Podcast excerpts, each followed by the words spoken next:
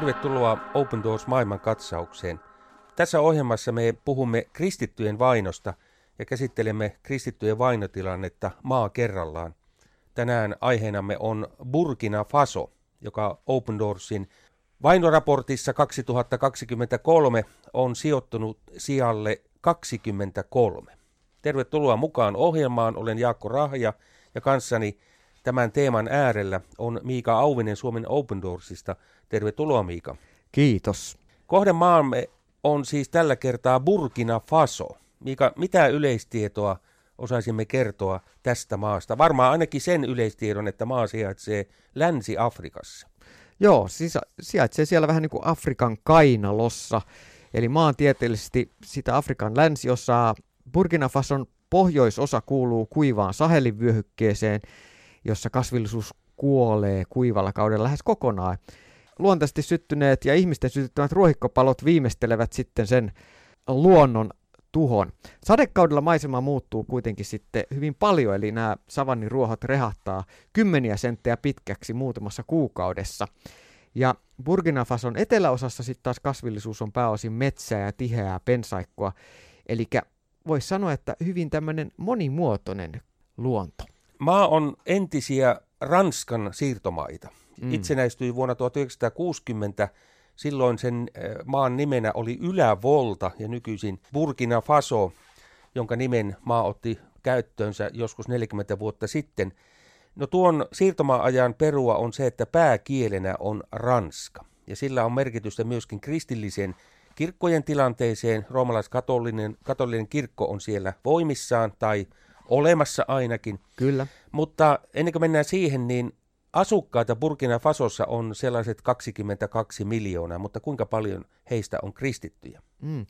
Open Doors arvioi, että, että tota, hiukan yli 5 miljoonaa, eli semmoinen Suomen väkiluvun, ei ihan Suomen väkiluvun vertaan, niin on, on kristittyjä.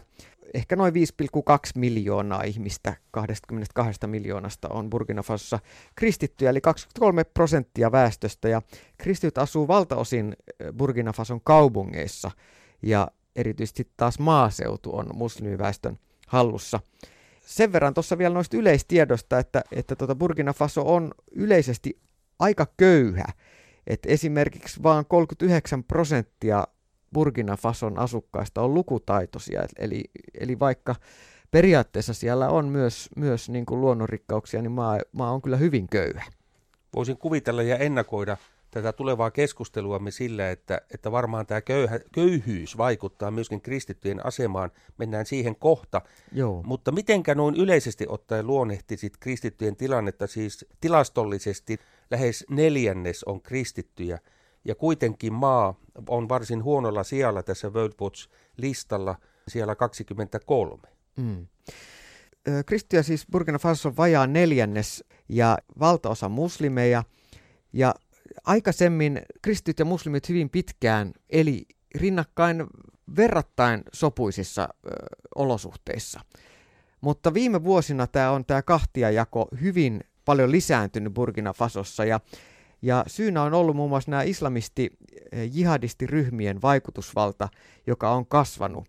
Ja silloin on ollut nimenomaan tuhoisa vaikutus kristittyihin, joka on johtanut siihen, että että heihin kohdistuvat iskut on lisääntynyt huimasti. Kun kuuntelen sinua, niin, niin, niin tällainen kahtia jakautuminen on tapahtunut hyvin monissa maissa, kun me olemme käyneet näissä ohjelmasarjassa eri Kyllä. maita, niin siellä tämä toisaalta kaupunki, kaupungit, maaseutu, islamilaiset alueet, kristityt alueet, otetaan vaikka Nigeria esimerkkinä. Kyllä, ja joo. näin siis tämmöinen kahtia jakautuminen lisääntyy monissa maissa, niin myös siis Burkina Fasossa. Kyllä, kyllä. Ja yksinkertaisesti kuvattuna, niin kristittyjä vastaan on hyökätty ja hyökkäillään yhä enenevässä määrin Burkina Fasossa. Heitä on surmattu kylissä, kirkoissa ja työpaikoilla. Satoja seurakuntia on pakotettu sulkemaan ovensa ja, ja monet niiden kirkoista on tuhottu eri puolilla Burkina Faso. Eli nämä ääri-islamistien ryhmi, ryhmittymien toiminta on aiheuttanut sen, että tämä uhka on levinnyt maaseudulta myös kaupunkeihin ja kristit joutuu näiden jihadisti-taistelijoiden kohteeksi sen takia, että he on kristittyjä. Ja sitten erityisesti muslimitaustaisten kristittyjen omat perheet ja yhteisöt painostaa heitä kaikin keinoin palaamaan islamiin. tällaisten uhkausten vuoksi monet ei uskalla näillä muslimialueilla ilmasta kristillistä vakaumusta ollenkaan avoimesti. Eli Burkina Fasossa on tällaista kahtia jakautumaa, levottomuutta, väkivaltaa. Voisi kuvitella, että se synnyttää myös pakolaisuutta, ainakin maan sisällä. Joo, siis tämä on nimenomaan yksi seuraus ollut. Eli Burkina Fasossa on nykyisin arveltu olevan yli miljoona maan sisäistä pakolaista. Heistä merkittävä osa on juuri näitä jihadistien pahenevaa väkivaltaa paineita kristittyjä.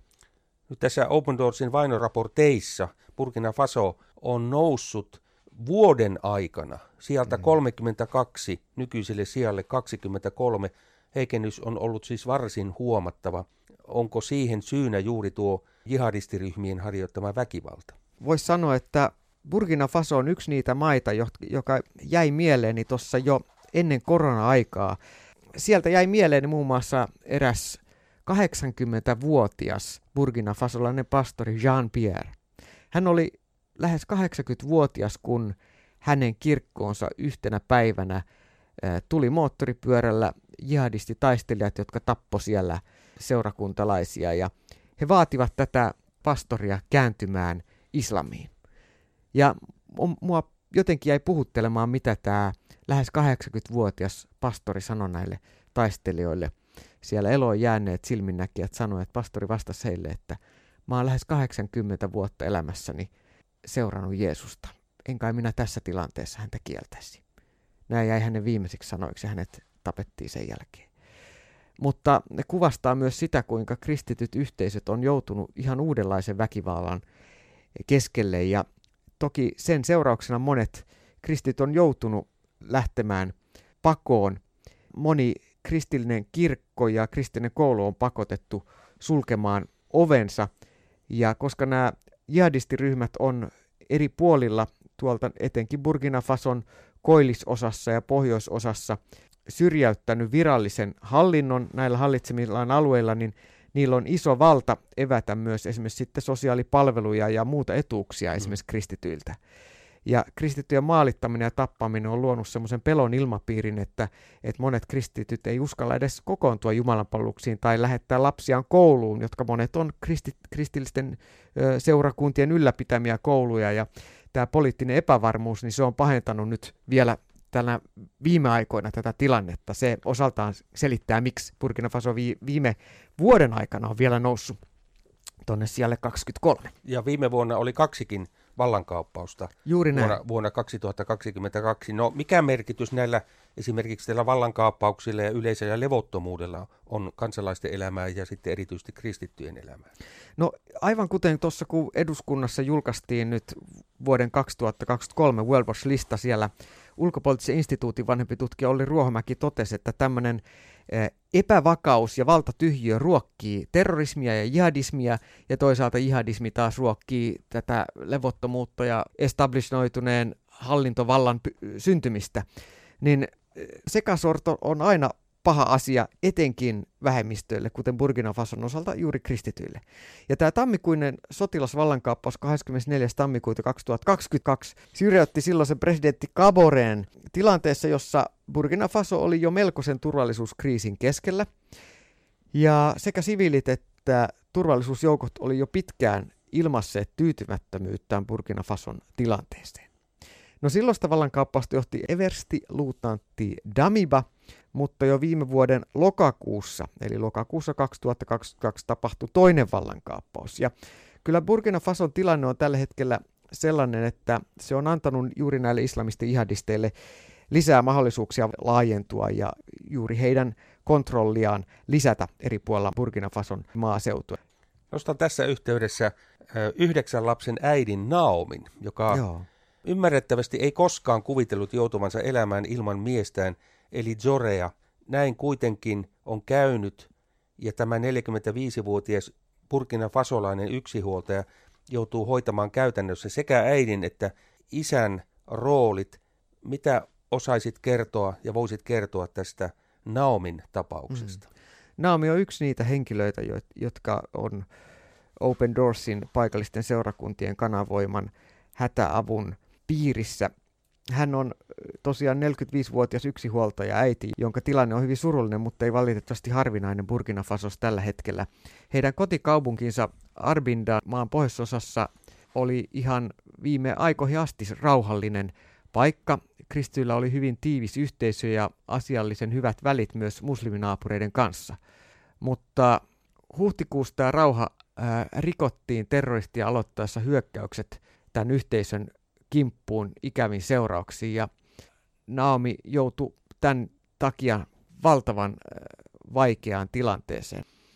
Open Doorsin tuen kautta hän on kokenut, että Jumalan lupaukset on täytetty. Naami sanoo näin, että Jumala on luvannut, ettei koskaan hylkää tai jätä meitä. Jumalan ihmeitä tekevä Jumala. Sain avustuspaketin, jossa oli maissia, papuja ja riisiä. Olen täysin sanaton tästä avusta. Jumala siunaa rikkaasti heitä, jotka antoivat meille tukea, ja hän tulee vastaamaan kaikkiin, myös sinun tarpeisiisi, sinulle, joka olet tätä apua toimittanut, samoin kuin Jumala itse teki myös meille. Tämä os- osoittaa tätä kiitollisuutta, mitä, mitä Naami osoittaa myös meille, jotka saadaan Open Doorsin kautta olla mahdollistamassa se, että apua menee perille. Open Doors on siis auttanut Burkina Fasossa seurakuntia nimenomaan näiden pakolaisten ö, tukemisessa. Näin tämä Naom myöskin rohkaisee meitä. Kyllä. Uskon tiellä.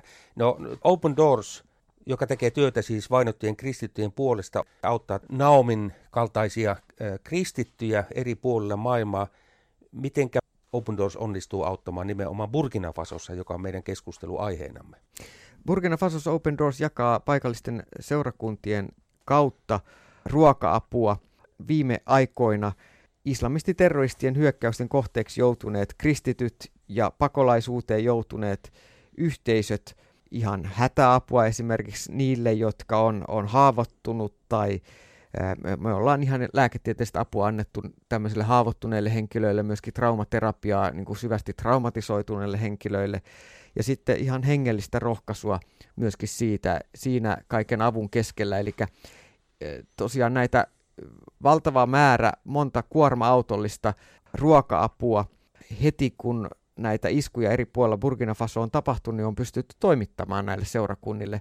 Meidän nettisivuilta opendoors.fi kautta Burkina väliviiva Faso löytyy lisää tietoa Burkina Fasosta ja myöskin siellä alhaalla on sitten artikkeleita, joissa kerrotaan viime vuosien näistä avustustilanteista, jossa sitten on ollut paikan päällä Open Doorsin edustaja myöskin raportoimassa ja kertomassa siitä ilosta, mikä, mikä kristityillä on, kun he saa käytännön apua. Myöskin lehdestä Open Doors voi lukea enemmän kristittyjen vainosta, ja tämän lehden voi tilata maksutta kotiin, eikö näin? Kyllä, Open Doors-lehdestä voi lukea siitä työstä, mitä Open Doors tekee 70 kohdemaassa, missä Burkina Fason tavoin kristityt on vainon kohteena. Ja tämä lehti on ilmainen, sen voi tilata joko soittamalla Open Doorsin toimistoon tai sähköpostilla osoitteesta finland at od.org tai sitten osoitteesta opendoors.fi netissä. Tähän meidän onkin hyvä päättää tämänkertainen Open Doors maailmankatsaus. Kiitos mukana olostasi. Kiitos sinulle Miika. Sinulla on meille sana raamatusta. Psalmista 91. Sinun turvanasi on Herra, sinun kotisi on korkeimman suojassa.